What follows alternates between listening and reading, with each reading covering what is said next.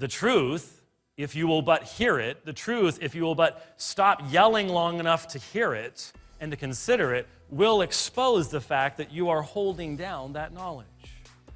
And in that act of holding down that knowledge, mankind twists the truth of God. He twists the conscience that is within him.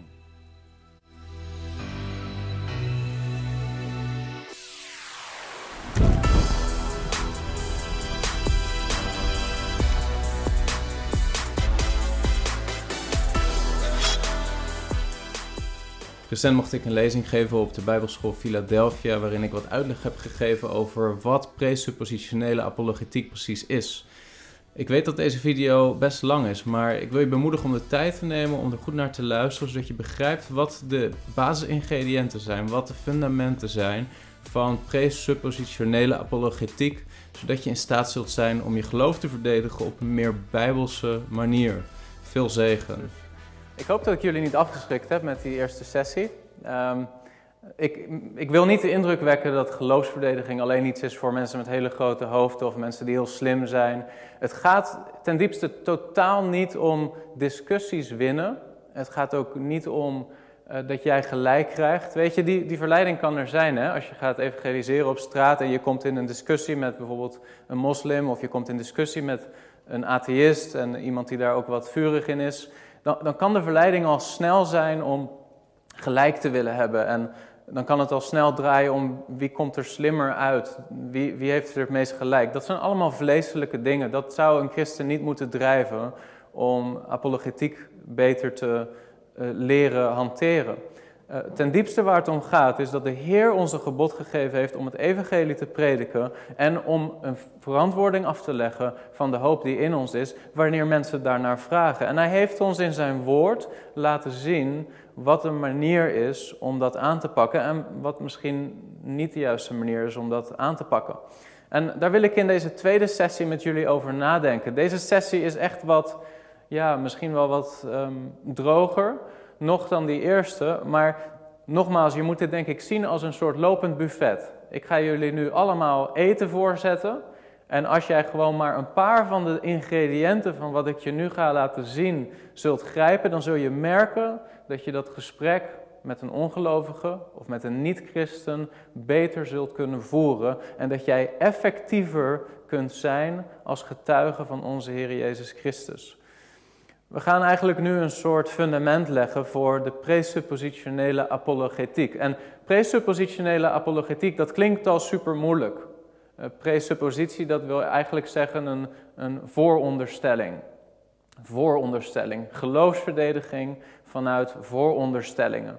En veel mensen hebben eigenlijk een verkeerd beeld van wat het is. Die denken, oh ja... Uh, Geloofsverdediging vanuit vooronderstellingen, dat betekent gewoon dat iedereen heeft zijn vooronderstellingen en dat moet ik duidelijk maken in het gesprek. Dat, dat, is, dat is te simpel, dat is, niet, dat is niet wat het is. Het gaat veel dieper dan dat. Um, presuppositionele apologetiek is, is een heel eenvoudige methode eigenlijk om te gebruiken, maar het is wel belangrijk dat je de Bijbelse basis denk ik zelf ziet, zodat je in je hart ervan overtuigd bent dat er een aantal waarheden zijn die je niet kunt loslaten in jouw gesprek met een ongelovige. De opbouw van wat ik nu met jullie wil delen is eigenlijk allereerst dat Christus Heer is, ook over alle kennis. Christus is Heer over alle kennis. Het tweede ja, deelonderwerp is, wat zijn de noodzakelijke voorwaarden voor de taak van de apologeet? En het derde over hoe verdedig je het geloof, hoe pak je het nou precies aan. En ik weet dat we over twee weken nog uh, twee sessies hebben, dus ik zie dit meer als het fundament leggen, zodat jullie de basisingrediënten begrijpen en we pakken het over twee weken op en dan zal ik ook een aantal dingen herhalen, zodat je zoveel mogelijk toch hiervan begrijpt. Christus is Heer over alle kennis.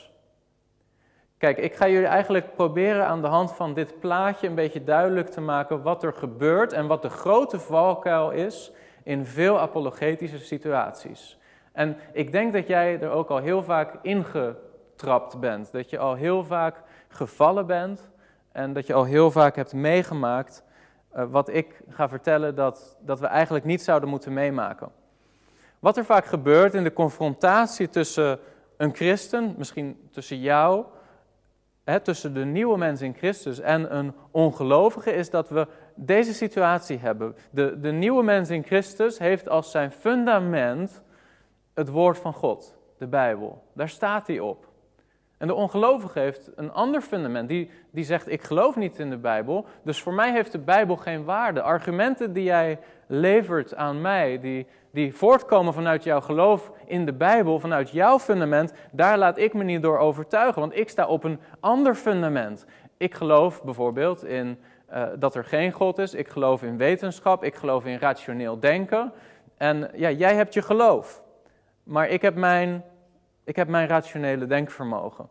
En die ongelovige die, die zegt dus eigenlijk, als je mij wil overtuigen van het bestaan van God, ja, dan moet je niet met de Bijbel aankomen. Dan moet je naar mij komen met uh, redelijke bewijzen. Dan moet je naar mij komen met uh, zintuigelijke bewijzen, ervaringsbewijzen, rationele bewijzen. Want ik geloof wel in de ratio of wetenschappelijke bewijzen, maar dat woord van God, daar geloof ik niet in. Dus wat eigenlijk van ons verwacht wordt, is dat we neutrale grond vinden. Dat we allebei afstappen van ons fundament. De christen wordt gevraagd om eventjes los te gaan staan van zijn geloofsfundament, van het woord van God. En als het ware op een soort neutrale brug te gaan staan. Een brug waar we elkaar kunnen vinden, een contactpunt. En wat de christen vaak niet inziet, is op het moment dat hij dat doet, heeft hij eigenlijk al zijn hele bedoeling opgeofferd.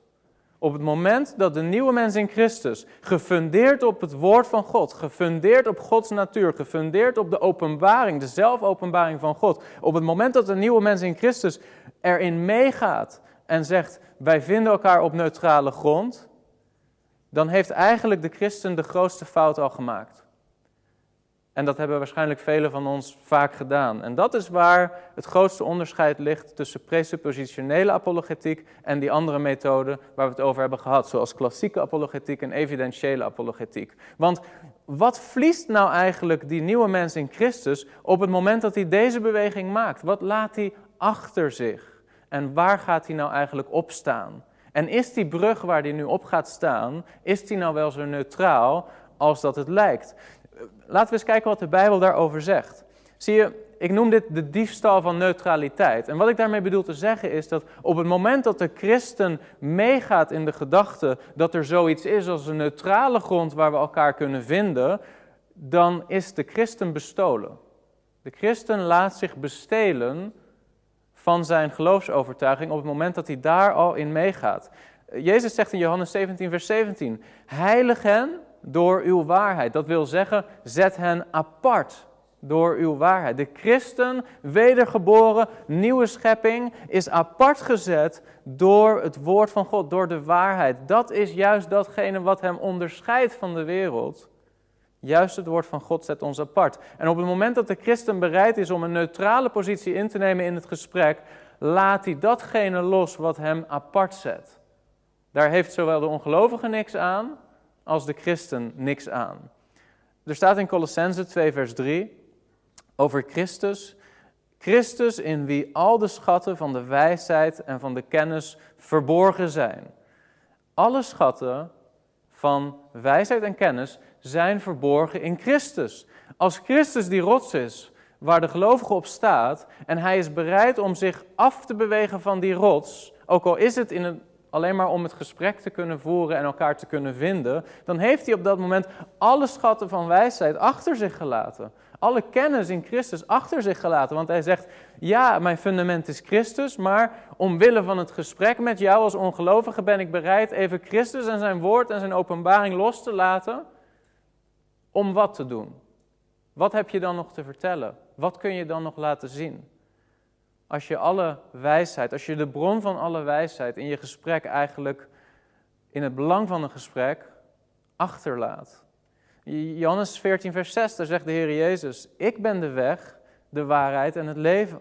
Niemand komt tot de Vader dan door mij. Dus op het moment dat je omwille van dat gesprek bereid bent om van jouw fundament, namelijk Jezus Christus, die van zichzelf zegt, ik ben de waarheid, af te stappen, waar ben je dan in feite van afgestapt?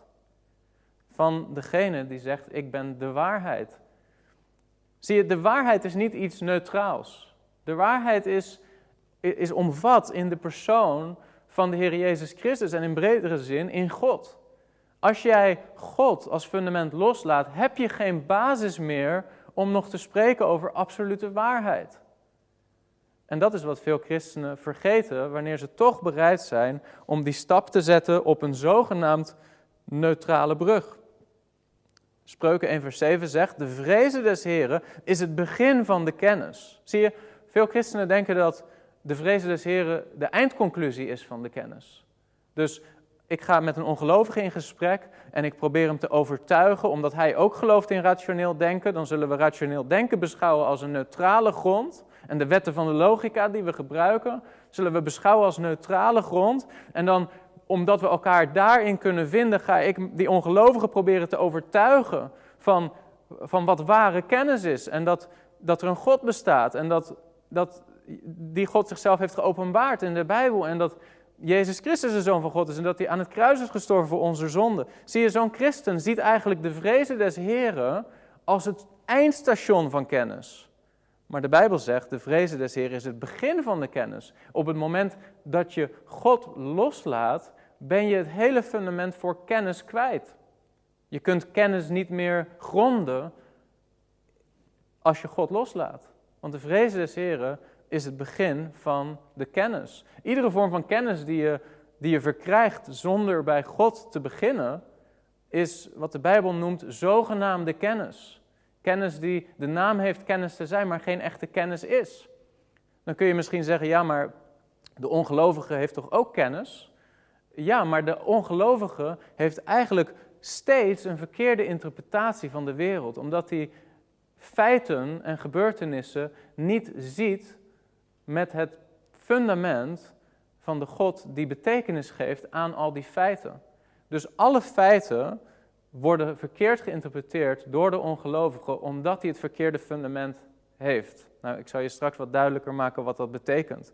Maar de vreze des Heren is dus volgens de Bijbel niet de eindconclusie, maar het beginpunt. Als je daar niet begint, heb je geen ware kennis. Dus er is geen neutraliteit als het gaat om waarheid of als het gaat om kennis. Er is alleen kennis als je begint op het fundament van wie God is. Op het moment dat je beweert dat dit soort kennis een neutrale basis zou kunnen hebben, dan ben je eigenlijk al in tegenstrijd met het woord van God bezig. Als je beweert dat er ware kennis is die niet in Christus is, ja, dan ben je eigenlijk al afgeweken van wat de Bijbel leert. Kolossenzen twee vers vier zegt, dit zeg ik, zegt Paulus, opdat niemand u misleidt met mooi klinkende redeneringen. Ja, er zijn mooi klinkende redeneringen.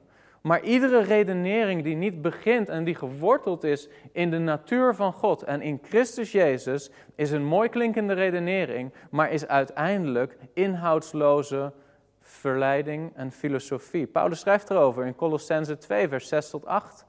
Daar zegt hij, zoals u dan Christus Jezus de Heer hebt aangenomen, wandel in hem, geworteld en opgebouwd in hem, bevestigd in het geloof zoals u onderwezen bent. Wees daarin overvloedig met dankzegging. Pas op dat niemand u als buit meesleept door de filosofie, en filosofie betekent liefde voor wijsheid, door de zogenaamde wijsheid, de filosofie en inhoudsloze verleiding, volgens de overlevering, volgens de traditie van de mensen, volgens de grondbeginselen, de vooronderstellingen van de wereld, maar niet volgens Christus. Wat Paulus eigenlijk zegt is, pas op dat wanneer jij dat gesprek hebt met iemand die een ander wereldbeeld heeft, die een andere geloofsovertuiging heeft, dat je niet laat meeslepen door een vorm van redeneren en wijsheid die gegrond is in andere vooronderstellingen dan Christus. Maar die gegrond is in vooronderstellingen, grondbeginselen van de wereld. Van die misschien wel de wereld zijn ingekomen bij de zondeval, wanneer Adam zijn afhankelijke positie van God inruilt voor autonomie, voor zelfbestuur, voor eigen zeggenschap. En op dat moment ook de beslissing neemt dat zijn eigen denken de basis kan zijn voor zijn realiteit. Misschien heb je dat wel gelezen, dat God een heel duidelijk gebod heeft gegeven aan Adam en Eva, dat ze mogen eten van alle bomen in de hof, maar de boom van kennis van goed en kwaad, daarvan mogen ze niet eten, want op het moment dat ze daarvan zouden eten, zouden ze sterven. En dan komt de duivel, en de duivel laat aan Eva zien de verleidelijke vrucht van de boom van kennis. En dan staat er, Eva zag de vrucht van de boom, dat die goed was om van te eten. En dat is het moment dat Eva meer begint te vertrouwen op haar eigen denken dan op het geopenbaarde woord van God. Dat is het moment dat ze met de keuze om toch te eten van die boom haar afhankelijke positie ook in haar denken opgeeft ten aanzien van God en kiest voor autonomie en ook autonomie in haar denken. Ik hoef in mijn denken niet meer te beginnen met God en zijn geopenbaarde woord. Nee, nu ga ik gewoon mijn eigen denken maken tot de wet. Zie je? Dat is in feite wat er gebeurt op het moment dat je op neutrale grond gaat staan. Wanneer je denken even niet meer geworteld is in Gods natuur en zijn openbaring, dan is het niet een neutrale grond waar je op komt te staan, maar het is de grond van de duivel. Het is autonomie. Het is, ik kan zelf wel voldoende denken. En wat zegt Gods woord? Vertrouw op de Heer met heel uw hart en steun op uw eigen inzicht niet. Maar juist die neutrale grond is eigen inzicht, eigen kennis, eigen denken. Dat klinkt heel neutraal misschien, maar in feite is dat de grond van de duivel. In feite is dat de grond die tot stand is gekomen bij de zondeval. Als je neutraal wilt zijn in je denken, heb ik geschreven hier, dan word je een gemakkelijke prooi voor dieven. Dieven, zoals de inhoudsloze filosofie, zullen je beroven van alle schatten van wijsheid en kennis die zich slechts in Christus Jezus bevinden. Dus je bent ofwel rijk in kennis vanwege je toewijding aan Christus, vanwege het feit dat je op hem staat als fundament, of wanneer je besluit om daarvan af te stappen, ook al is het tijdelijk, beroofd door de eisen van de neutraliteit. Laat jij je beroven wanneer je dat gesprek voert met de ongelovigen? Laat jij je, ook al is het maar even, van je fundament afzetten? Dan verlies je eigenlijk het gesprek en het doel van het gesprek vanaf het begin uit het oog. Als we doorkijken, het is niet alleen maar de diefstal van neutraliteit. We hebben het over die brug. We hebben het over de beweging die de christen heeft gemaakt en die de ongelovige ook zogenaamd heeft gemaakt, om allebei van hun fundament af te stappen. In feite hebben we het erover dat, dat je iets achter je laat als je op deze brug gaat staan. Maar wat is er nog meer? Het is niet alleen maar diefstal, het is niet alleen dat je iets verliest, het is ook zonde. Het is immoraliteit. Waarom? Omdat er een aantal geboden zijn in het Nieuwe Testament. Efeze vier, vers zeventien en achttien, daar zegt Paulus, dit zeg ik dan, en ik getuig ervan in de Heer, dat u niet meer wandelt zoals de andere heidenen wandelen, en let op, in de zinloosheid van hun denken, verduisterd in het verstand, vervreemd van het leven wat uit God is, door de onwetendheid die in hen is, door de verharding van hun hart. Het is zo belangrijk dat je begrijpt wat er gebeurd is met het denkproces van de mens door de zondeval. Zie je, Paulus zegt, ik wil niet dat jullie nog wandelen zoals de heidenen, verduisterd in het verstand, met zinloosheid in hun denken, vervreemd van God en het leven wat uit God is, onwetend. Zie je, dit zijn allemaal, dit zijn allemaal woorden die gaan over de manier waarop je denkt. En wat Paulus zegt is dat al die dingen zijn gebeurd in de heidenen, of in de ongelovigen, dus in zekere zin in ons allen, in Adam, ook voordat we opnieuw geboren zijn bij ons. Waardoor? Door de verharding van het hart. Zie je, de reden dat, dat, dat de heidenen, dat ongelovigen, verduisterd zijn in hun verstand, is door de verharding van hun hart. Het is niet een... Een, een soort slachtofferschap. Oh, ik, ik weet niet van God. Ik, weet, ik geloof niet dat er een God bestaat. Ik, ik ken God niet. Het is een keuze. Het heeft te maken met rebellie tegen God. En dat lezen we ook heel duidelijk in Romeinen hoofdstuk één. Romeinen hoofdstuk één is een verschrikkelijk belangrijk hoofdstuk om te begrijpen wat de echte situatie is wanneer jij het evangelie deelt met iemand en in een apologetische situatie terechtkomt. Romeinen hoofdstuk één, vers eenentwintig, daar gaat het over alle mensen. Over alle mensen in Adam. Daar staat, zij hebben, hoewel zij God kennen, hem niet als God verheerlijkt of gedankt, maar ze zijn verdwaasd in hun overwegingen en hun onverstandig hart is verduisterd. En als je een paar versen eerder leest, in vers achttien, dan staat er dat de toorn van God geopenbaard wordt vanuit de hemel over alle zonde en ongerechtigheid van mensen die de waarheid ten onrechte onderdrukken. Zie je, heel vaak zijn we geneigd om erin mee te gaan als iemand zegt, ik geloof niet dat God bestaat. Maar weet je dat de Bijbel zegt dat ieder mens weet dat God bestaat? Ieder mens weet dat God bestaat. En dat noemden ze in de tijd van de Reformatie sensus divinitatis. Sens, ook wel een zintuig, divinitatis van het goddelijke, van de divine. Ieder mens heeft als het ware een zintuig wat ingeschapen is. En dat noem je dan ook wel een ingeschapen godsbesef. Ieder mens weet ten diepste dat er een God is. Ieder mens weet het. Maar de mens wil het niet weten. Dat is wat Romeinen hoofdstuk één zegt.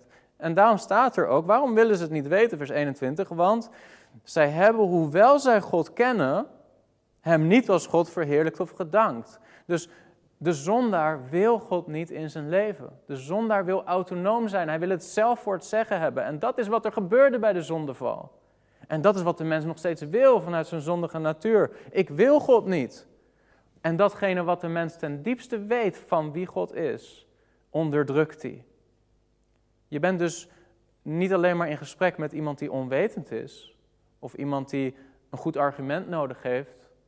Je bent in gesprek met iemand die God kent. Tot op zekere hoogte God kent, maar hem niet wil kennen en niet wil erkennen. In Kolossenzen één vers eenentwintig staat er over de Heer, hij heeft u, die voorheen vervreemd was en vijandig gezind. Dat, wat daar staat is eigenlijk enemies in your mind. Hij heeft u, die voorheen een vijand van God was, in uw denken. In het Grieks echtros te dianoiai. Vijanden in je denken. Zoals bleek uit uw slechte daden, verzoend. Zie je, de, real, de realistische situatie van de ongelovige is niet dat hij een slachtoffer is wat gewoon net wat meer kennis nodig heeft. Net wat meer goede argumenten, net wat meer rationele overtuiging.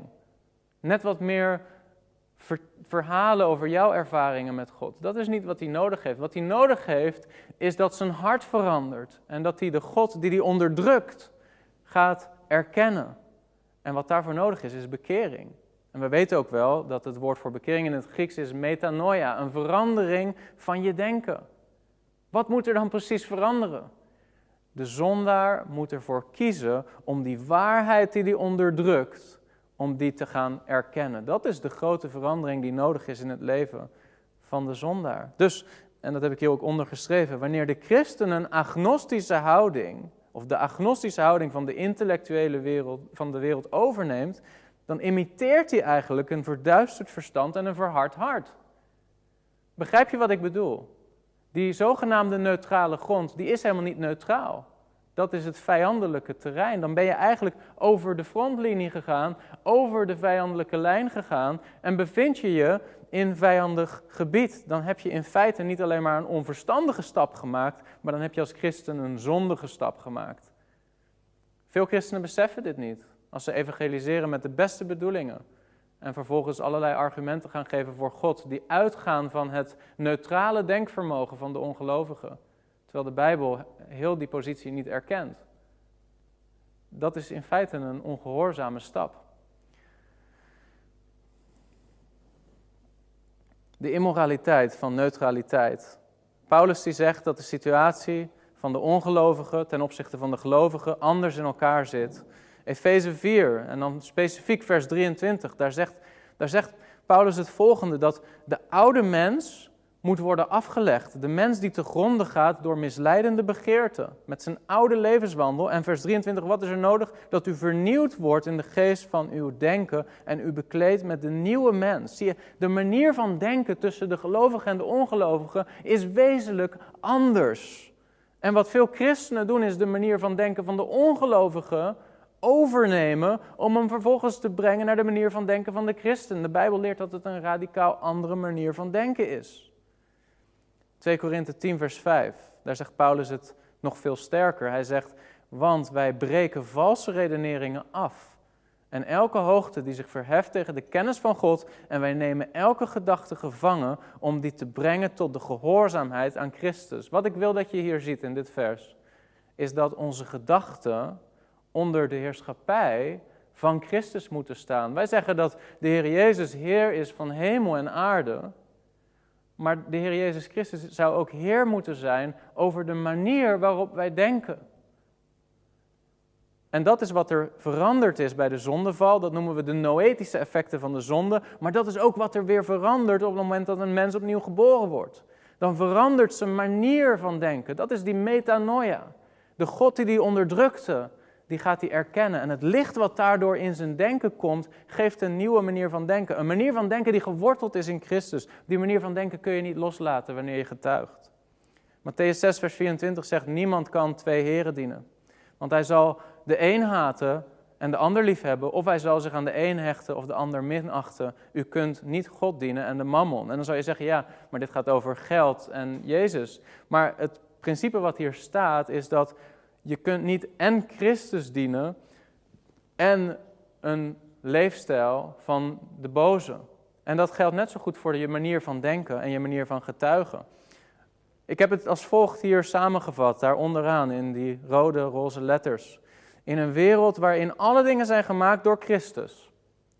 En die gedragen wordt door het woord van zijn kracht. En waarin daardoor alle kennis opgeslagen is in hem die de waarheid is. En die heer moet zijn over alle denken. Betekent dat dat neutraliteit gelijk staat aan immoraliteit. Ik hoop dat je dit begrijpt. Er is geen neutrale grond. Dat is mijn punt.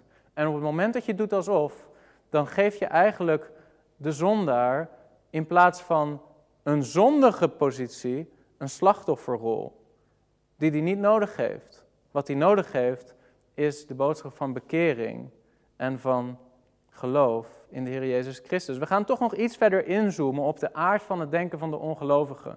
Wat zegt de Bijbel over hoe de ongelovige denkt? Ik vind dit een heel belangrijk plaatje en ik hoop dat je dit zult zien. We hadden het net over in Romeinen hoofdstuk één over de onderdrukking van het godsbesef die de ongelovige in zijn hart heeft. Vanuit rebellie, vanuit autonomie willen hebben, vanuit God niet willen erkennen. En ik weet niet of dat je dit schriftgedeelte ooit zo hebt gelezen, maar ik denk dat, wat je, dat je hier een hele belangrijke les moet zien voor hoe de zondaar in zijn denken in elkaar zit. Wat er net gebeurd is in Lucas hoofdstuk elf, is dat, dat de, de mensen om de Heer Jezus heen wilden een teken van hem. Een teken dat hij de Messias was, een teken dat hij God was. En ze vragen hem ook om een teken en dan zegt Jezus, een boos en overspelig geslacht verlangt een teken. Het zal geen teken ontvangen dan het teken van Jona. In feite zeggen de ongelovige Joden om Jezus heen, bewijs dat u bent wie u bent.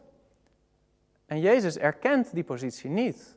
Hij zegt, dit is een boos en overspelig geslacht. Hij zegt, het feit dat jullie die vraag al stellen, laat zien dat jullie een morele verkeerde keuze hebben gemaakt. Jullie weten wie ik ben. Je weet het. Maar je wilt mij niet erkennen.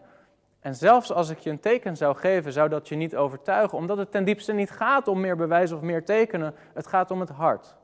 En dan komt Jezus direct daarna met deze gelijkenis. Lees dit goed in Lucas elf, vanaf vers drieëndertig. Er staat, niemand die een lamp aansteekt, zet die in het verborgene. En ook niet onder de korenmaat, maar op de standaard, opdat zij die binnenkomen het licht kunnen zien. Zie je, ik had het net over dat... dat ingeschapen godsbesef. En Johannes hoofdstuk één, daar wordt gesproken over een licht wat ieder mens verlicht. En dat gaat dan over het woord wat bij God was en het woord wat God was en het woord wat is vlees geworden en onder ons heeft gewoond. Dat woord gaat over de Heer Jezus Christus, over Gods zelfopenbaring. En wat Johannes zegt in het eerste hoofdstuk is dat dat woord wat ieder mens verlicht. Zie je, ieder mens heeft als het ware een lampje in zijn hart. Ieder mens heeft een lampje in zijn hart en dat is dat godsbesef. Ieder mens weet dat God bestaat, maar hij wil God niet erkennen. Dus dat lampje wat daar is, daarvan zegt Jezus, niemand die een lamp aansteekt, zet hem in het verborgene en ook niet onder de korenmaat. Het is net alsof je een metalen emmer over een, over een kaars steekt. Kijk, stel jij hebt jouw huisje. Ik weet niet hoe jouw huis eruit ziet, maar je bent thuis. En jij hebt, je hebt daar een kaars staan en de stroom is uitgevallen. En het enige licht wat jij hebt is die kaars. Goed, jij zet die kaars op tafel, vervolgens steek je hem aan en er is licht. Er is licht. Maar als jij vervolgens een metalen emmer pakt en jij zet die over dat licht heen, ja, dan is er geen licht meer in het huis. Maar is er licht op dat moment? Ja, die kaars die brandt nog steeds. Het licht is er nog steeds, alleen het wordt niet gezien, omdat jij het bedekt hebt. Dat is die zondige onderdrukking van dat godsbesef. En, en, en dat is wat je hier ziet. Jezus zegt, als je een lamp hebt, dan zet je hem toch niet onder een korenmaat? Vers vierendertig, dan zegt hij, de lamp van het lichaam is het oog. Wanneer dan uw oog oprecht is, is ook heel uw lichaam verlicht. Maar als uw oog kwaadaardig is, is ook heel uw lichaam duister. Nou, dit is, ik moet je eerlijk zeggen, ik heb deze verzen lang gelezen in mijn leven en ik snapte er niks van. Ik snapte er niks van, wat dit nou precies moest betekenen met dat oog en zo. Maar wat in elk geval duidelijk is, is dat jouw oog, de manier waarop je licht tot je neemt, dat is wat een oog doet. Een oog kijkt en ontvangt licht. En dat licht komt binnen en daardoor word je je bewust van de wereld om je heen. En wat Jezus zegt is dat die sensor voor licht, dat oog, dat dat een morele status kan hebben. Dat oog kan oprecht zijn, maar dat oog kan ook kwaadaardig zijn. En dat is wat ik bedoel.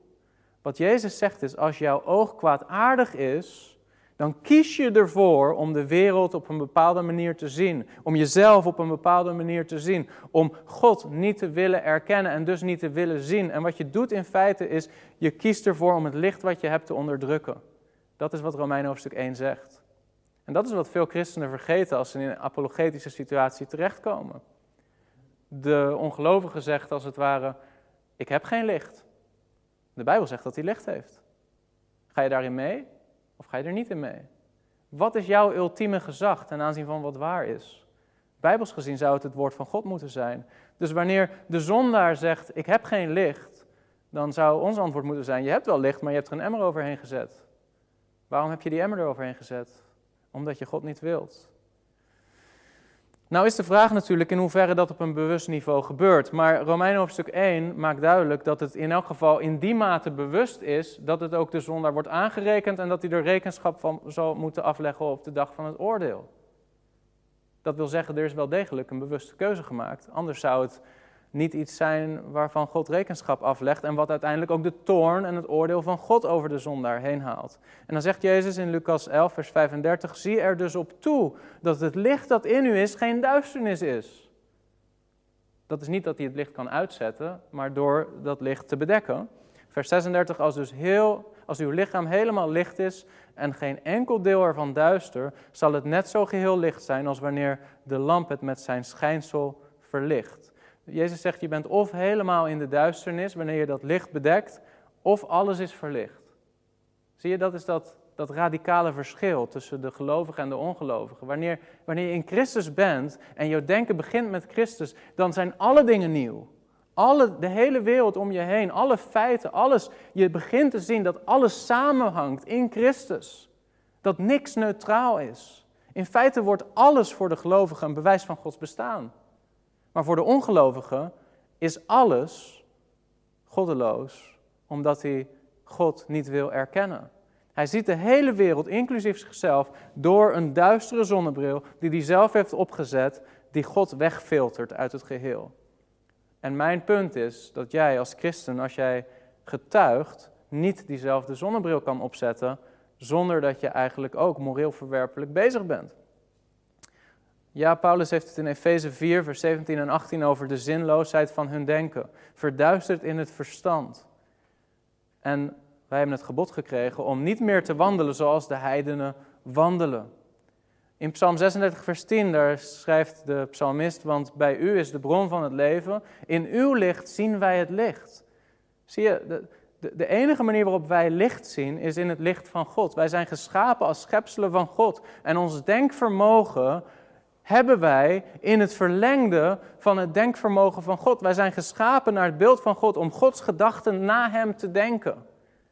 Dat denken, dat is niet neutraal. Dat denken, dat is een verlengstuk van het licht van God. Als je het licht van God weghaalt, betekent dat dat alle denkprocessen verduisterd zullen worden. Zie je dat? In uw licht zien wij het licht.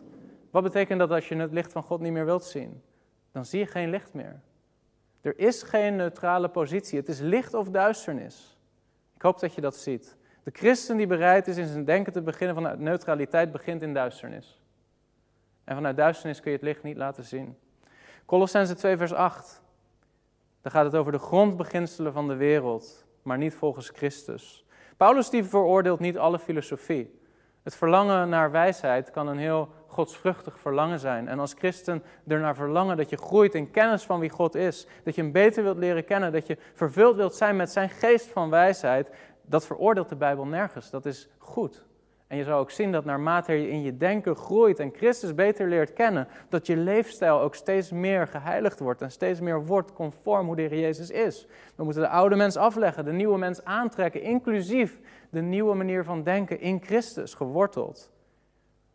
Maar de filosofie die niet begint in Christus, de filosofie die niet gefundeerd is in Christus, maar in een vermeende neutraliteit, in een vermeende autonome manier van denken, de wetten der logica, wat het ook is, is in feite vijandig terrein.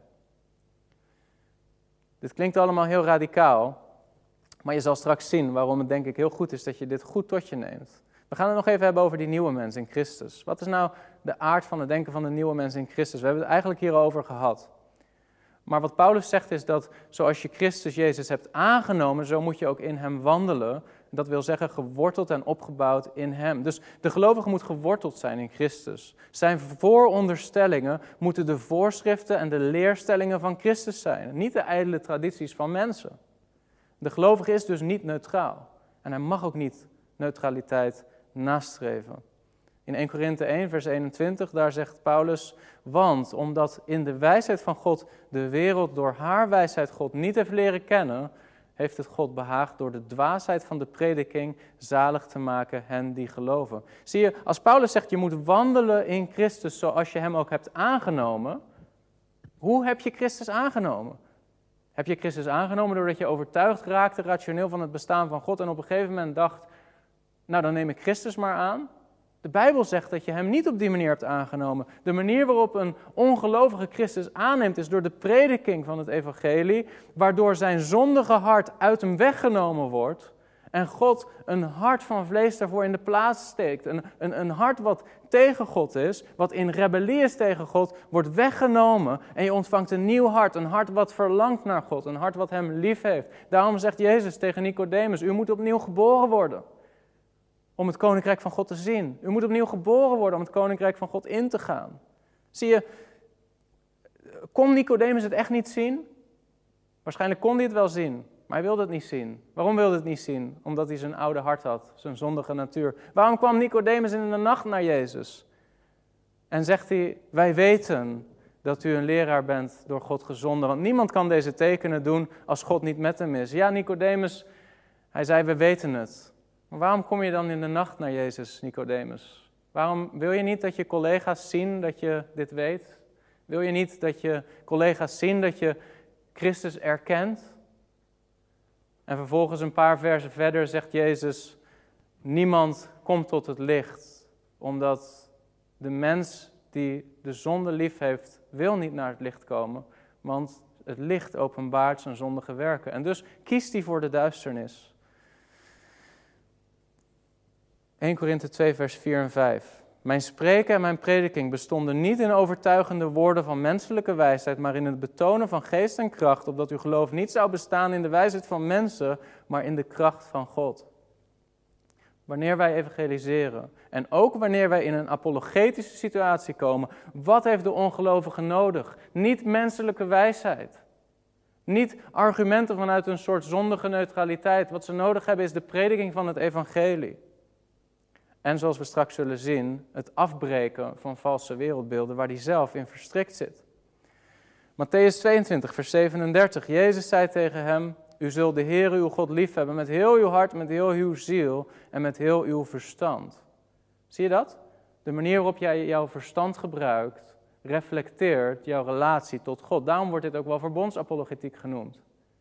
Je hebt ofwel een verbond met God, waarin je God lief hebt, waarin je in Christus bent, waarin jouw denken, jouw liefde voor God reflecteert in de wijze waarop je denkt, onderworpen aan zijn gezag. Of je bent in Adam, je bent een verbondsbreker en je kiest ervoor om in je denken autonoom te zijn en geïsoleerd van God. Zie je dat? Daarom wordt het covenantal apologetics genoemd.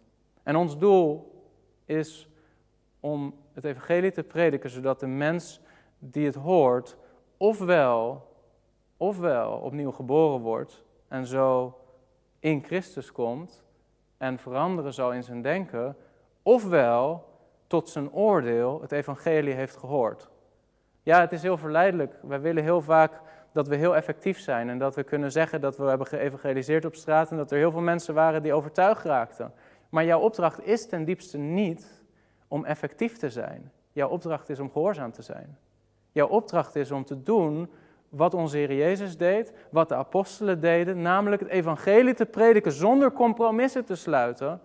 En ja, dan zullen er sommige mensen zijn wiens hart geopend wordt, die tot geloof komen. En er zullen sommige mensen zijn die jou uitlachen, die jou wegzetten als een dwaas en die uiteindelijk tot hun oordeel het evangelie hebben gehoord. Zo was het voor Paulus, zo was het voor Jezus, zo was het voor alle Bijbelse voorbeelden.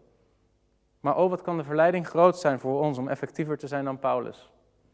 En om uiteindelijk iedereen te overtuigen. Maar de Bijbel leert niet dat je iedereen zult overtuigen. Effectiviteit is niet ons doel. Resultaten zijn niet eens ons doel. Ons doel is gehoorzaamheid. Wij zijn dienstknechten van Christus. Cornelius van Til zei dit, en dit is Engels. Ik weet niet of dat je dit um, goed kunt begrijpen, maar ik ga het toch even voorlezen. It is Christ as God who speaks in the Bible. Therefore, the Bible does not appeal to human reason as ultimate in order to justify what it says. It comes to the human being with absolute authority. De Bijbel heeft het absolute gezag. De Bijbel probeert zichzelf niet als het ware te ondersteunen door het denkvermogen van de mens. Christus heeft het getuigenis van de mens niet nodig. Het gezag van de Bijbel is het ultieme gezag. Net als dat het gezag van God het ultieme gezag is. God kan niet zweren bij iemand die hoger is dan hemzelf. Gods gezag getuigt van zichzelf. Dat is wat Cornelius van Til zegt. Its claim to human, that human reason must therefore be taken in the sense in which Scripture takes it, namely as created by God and as therefore properly subject to the authority of God. The two systems, that of the non-Christian and that of the Christian, differ because of the fact that their basic assumptions or presuppositions differ. Dus die twee denksystemen, het denksysteem van de gelovigen en de ongelovigen, die, zijn, die verschillen van elkaar in hun meest diepe gezagsovertuigingen. Wat is datgene waar je zeker van bent in het leven? En wat is de basis daarvan? Wat is dat, dat onderliggende argument, dat diepste punt van jouw zekerheid? Is dat jouw eigen redeneren? Is dat wat je meemaakt? Zijn dat je eigen zintuigelijke ervaringen? Of is dat het gezag van God en zijn woord? En wat Cornelius van Til zegt is, voor de gelovigen in Christus is dat ultieme, die ultieme toewijding, dat diepste grondbeginsel, is God en zijn woord. Maar voor de ongelovigen is het zijn eigen autonomie. In het denken, in het ervaren. En dan zegt hij, on the non-Christian basis, man is assumed to be the final reference point in prediction. The Reformed method begins, frankly, from above. It would presuppose God, but in presupposing God, it cannot place itself at any point on a neutral basis with the non-Christian. Dat is wat we net zagen. Er is geen neutrale grond. Believers themselves have not chosen the Christian position because they are wiser than others. Dit is heel belangrijk. De christen heeft niet zijn geloofsovertuiging gekozen omdat hij wijzer is dan een ander. Of omdat hij slimmer is dan een ander. Waarom heeft hij uiteindelijk die positie ingenomen? Door genade.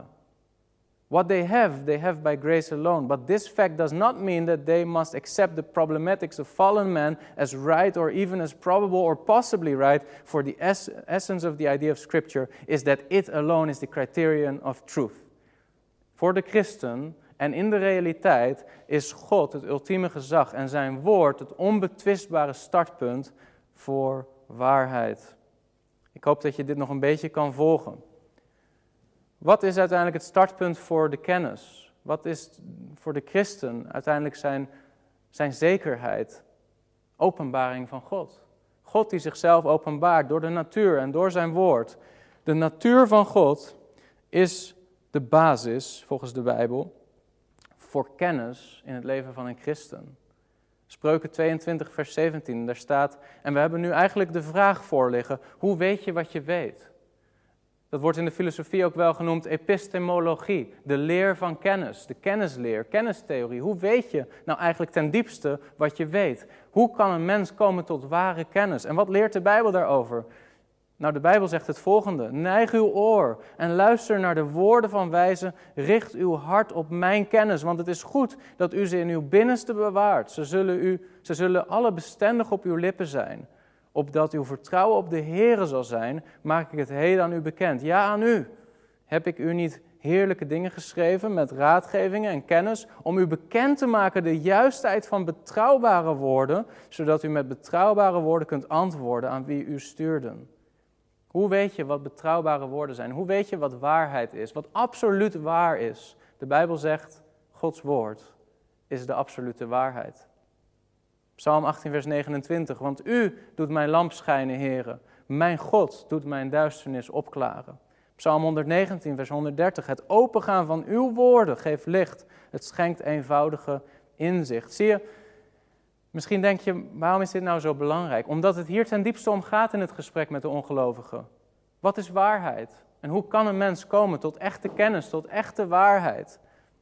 En de Bijbel zegt dat het fundament voor echte waarheid is God zelf. Hij is de waarheid. Als je hem loslaat, kun je niet komen tot waarheid. Ik heb eronder geschreven, filosofen vandaag de dag ontkennen vaak dat er absolute waarheid is. Of dat de mens er zeker van kan zijn de absolute waarheid te kennen. Die is er niet of die is onbereikbaar. In onze hedendaagse samenleving is het geen enkel probleem om allemaal vragen te stellen. Bestaat er een God? Is de wereld geschapen? Heeft mijn leven een doel? Die vragen mogen allemaal gesteld worden. Maar op het moment dat je een antwoord geeft op die vraag en je zegt dit is het absolute antwoord, ja, dan is er geen plaats meer waar je kunt vluchten. Dat, dat mag niet in deze postmoderne tijd. Wat de Bijbel zegt is dat het woord van God de absolute waarheid is. Gods kennis is primair. Omdat God kennis heeft en omdat God waarheid is, is er zoiets als absolute waarheid en absolute kennis. Kennis die voortkomt uit God en zijn kennen. Dus zijn kennis is primair en wat de mens kan weten, wat waar is, is ten diepste alleen maar mogelijk door het ontvangen van wat God oorspronkelijk en ultiem weet. God openbaart zijn kennis aan mensen, door de natuur, door zijn geopenbaarde woord. En alles wat wij ten diepste kennen, wat ware kennis is, is kennis die afkomstig is van God. Kennis die begint bij God. Het begrijpen en kennis van de waarheid is het gevolg van Gods woord zien als het beginpunt, de absolute vooronderstelling van alle denken. Dus het geopenbaarde woord van God is het fundament voor ware kennis. Is dat ook jouw beginpunt? Of is het woord van God pas jouw eindconclusie? Is het zo dat je eigenlijk bevestiging wilt vanuit allerlei rationele argumenten dat het woord van God de waarheid is en het absolute gezag? Ik heb nieuws voor jou. Als dat zo is, dan is Gods woord per definitie niet het absolute gezag. Dan is jouw rationele denkvermogen het absolute gezag geworden. Zie je dat? Als we het hebben over de meest basale vooronderstellingen die wij hebben, dan zeg ik eigenlijk, de christen heeft God en zijn woord als zijn meest basale zekerheid. Als een van zichzelf getuigend gezag. En de ongelovige heeft zijn eigen redeneren gemaakt tot zijn meest basale zekerheid. Zie je, mijn vraag is eigenlijk, is Gods woord jouw beginpunt van kennis? Want dat is wat het woord claimt te zijn. We gaan niet helemaal komen tot het einde van de boodschap die ik vandaag met jullie wil delen. Maar ik ga jullie één plaatje laten zien straks. En dat wil ik, dat wil ik je nog echt meegeven. Want dan zie je het probleem waar ik het eigenlijk vanaf het begin al over heb. Over neutrale grond. Maar eerst nog even dit. Wat zijn de noodzakelijke voorwaarden voor de taak van de apologeet? En er zijn drie dingen die ik daarin wil noemen. Nederige vrijmoedigheid. Nederige vrijmoedigheid. De uitgangspunten van de vorm van apologetiek die ik met jullie deel vandaag, dus presuppositionele apologetiek, vaak reageren mensen als ze dat horen daarop als heel arrogant. Dit is heel arrogant. Als jij eigenlijk zegt dat jij de absolute waarheid hebt vanuit God, dan zeg je daarmee dat iemand die niet wil beginnen met God eigenlijk geen ware kennis heeft, geen reden heeft om zeker te weten dat er zoiets is als waarheid. Dat kan heel arrogant overkomen. En wat zou ik antwoorden op dat bezwaar? De apologeet moet, en dat kun je ook lezen op die slide, moet in opdracht van Christus bekering en geloof prediken als geboden van God. Niet als suggesties. Niet als, misschien zou je je moeten bekeren en krijg je daar een gelukkiger leven van. Nee, wij hebben de opdracht gekregen om bekering en geloof te prediken als geboden van God. En daar is vrijmoedigheid voor nodig. Daar is conflict nodig. Je kunt niet het evangelie prediken als je elk conflict wilt vermijden. Per definitie zal er een conflict ontstaan als jij naar de zondaar gaat en zegt dat hij zich moet bekeren. Ik bedoel niet een, een, een soort gevecht, hè? Dat bedoel ik natuurlijk niet. Wat ik bedoel is een, een rationeel conflict. Een debat of een gesprek waarin er een conflict aangegaan wordt.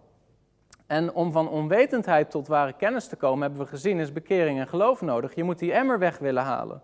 En wij hoeven ons niet te schamen voor die harde eis van de Bijbel. Wij moeten daarnaar handelen. Maar wat we ook moeten bedenken is dat de apologeet, de christen, heeft de kennis van de waarheid ontvangen door geloof en geloof als een gave. Niet omdat hij beter is, omdat hij beter denkt of intelligenter is, maar als een gave.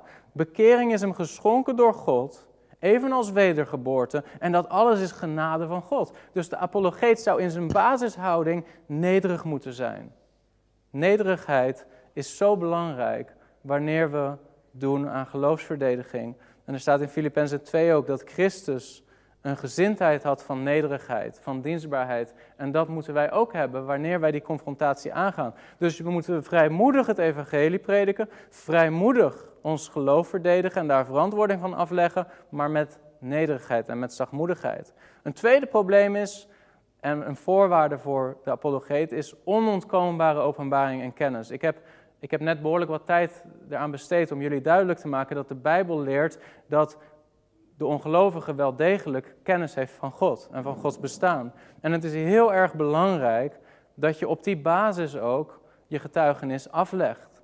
Daarvoor kan het soms nodig zijn dat je zegt tegen iemand die zegt, ik geloof niet in God. De Bijbel zegt dat je ten diepste weet dat God bestaat, maar je wil hem niet in je leven. Dan stap je eigenlijk in één grote stap over het hele vraagstuk, bestaat God? In tegenstelling tot vanuit de klassieke apologetiek, waarbij je daar heel veel tijd aan besteedt. Maar je stapt er overheen en je zegt, ten diepste weet je dat er een God is, maar je wil hem niet erkennen. En de Bijbelse opdracht is, bekeer je. Want God wil jou vergeven voor het feit dat je hem genegeerd hebt in je leven. En dat je die kennis hebt geonderdrukt. Zie je, dan predik je meteen het evangelie zonder tijd te verliezen aan eigenlijk een vraag waarvan de Bijbel zegt dat het geen valide vraag is. Dus een belangrijk uitgangspunt van de presuppositionele apologetiek is dat er een heldere, onontkoombare openbaring is van God. Zowel in de natuur als in zijn woord, in zijn geopenbaarde woord, in de Bijbel.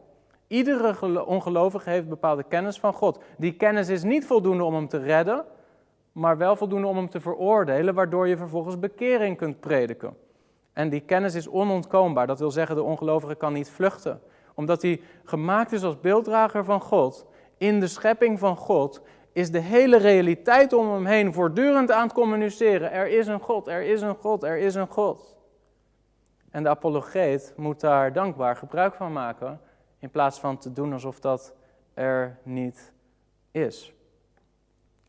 Derde belangrijke punt, de belangrijke voorwaarde voor de taak van de apologeet, is dat hij wel op gemeenschappelijke grond gaat staan met degene waarmee hij spreekt, maar niet op neutrale gemeenschappelijke grond. Ik ga jullie straks nog één plaatje laten zien en dan snap je wat ik bedoel. Zie je, presuppositionele apologetiek ontkent, dat is vaak een bezwaar, dat er gemeenschappelijke grond is tussen de gelovigen en de ongelovigen. En daardoor is er geen contactpunt meer, waardoor een betekenisvol gesprek mogelijk is. Zie je, je zou kunnen denken dat, goh Chris, nou heb je dit allemaal verteld, maar hoe zou ik nou überhaupt nog een gesprek kunnen voeren met iemand die niet opnieuw geboren is?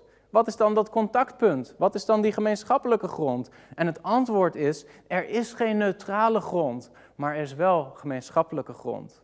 Er is heel veel gemeenschappelijke grond. In feite is de hele schepping en de persoon met wie jij spreekt, die gemaakt is naar het beeld van God, alles is gemeenschappelijke grond. Maar niet neutraal, het is Gods grond. God heeft al die dingen gemaakt. God heeft de persoon gemaakt met wie jij spreekt. Hij ademt de lucht in die God hem heeft gegeven. Dus hij is niet neutraal, maar er is wel degelijk gemeenschappelijke grond. En dus is er in de binnenwereld van de ongelovigen ook een contactpunt. Omdat de mens is gemaakt naar Gods beeld, met de capaciteit om de stem van zijn maker te verstaan en te herkennen. Ik sluit af met dit plaatje. En volgende keer gaan we hier nog wat op verder inzoomen en dan probeer ik het ook iets praktischer te maken. Van hoe zou je nou antwoorden op bepaalde veel voorkomende vragen vanuit presuppositionele apologetiek. Maar dit is een beetje het plaatje waar we, waarmee we begonnen. Zo zien veel christenen het. En als je één ding onthoudt van alles wat ik je nu heb verteld, dan wil ik dat je dit plaatje onthoudt. Dit is hoeveel christenen en ook ongelovigen de dialoog tussen de christenen en de ongelovigen benaderen. Links de nieuwe mens in Christus die als zijn fundament God heeft.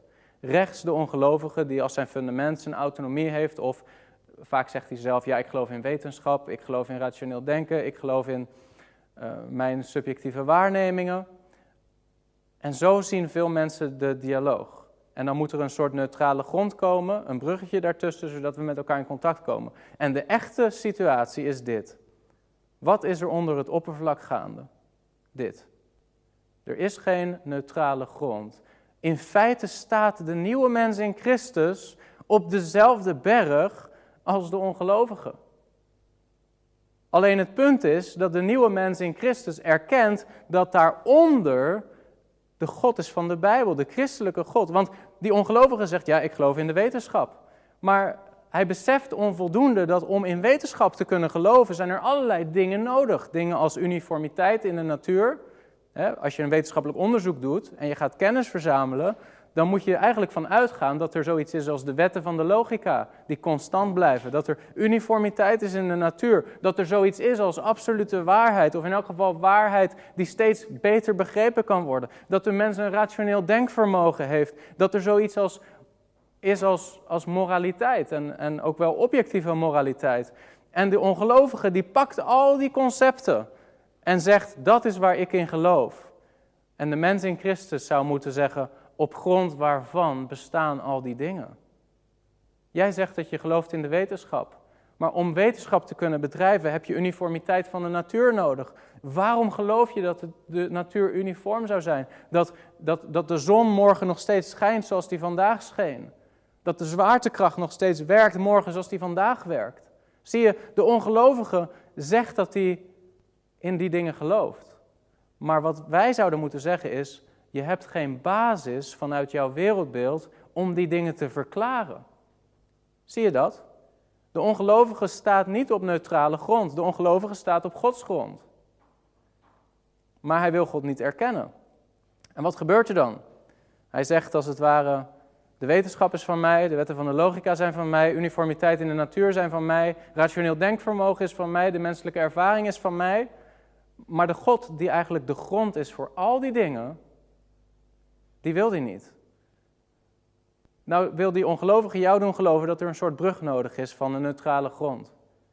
En het punt is dus, hij staat al op gemeenschappelijke grond, maar die grond is niet neutraal. Wat de ongelovige wil, is dat al die dingen als het ware voor hem van toepassing zijn, maar de God die het allemaal mogelijk maakt, de constante God, de God die waarheid is, de God die zorgt dat de wetten van de logica werken, doordat hij door zijn kracht deze hele schepping bij elkaar houdt, die wil de ongelovige niet. En de ongelovige denkt dat hij zal blijven zweven. Maar wat hij in feite doet is dit. Hij snijdt zich af van het fundament wat al die dingen mogelijk maakt. En dan zal hij ook vallen. En dat is wat onze opdracht is. Wij zijn geroepen om ieder bolwerk, om iedere redenering die niet gebaseerd is op Christus, om die af te breken. Volgende keer zullen we daar wat verder over nadenken. Hoe doe je dat? Hoe doe je dat concreet? Hoe doe je dat praktisch?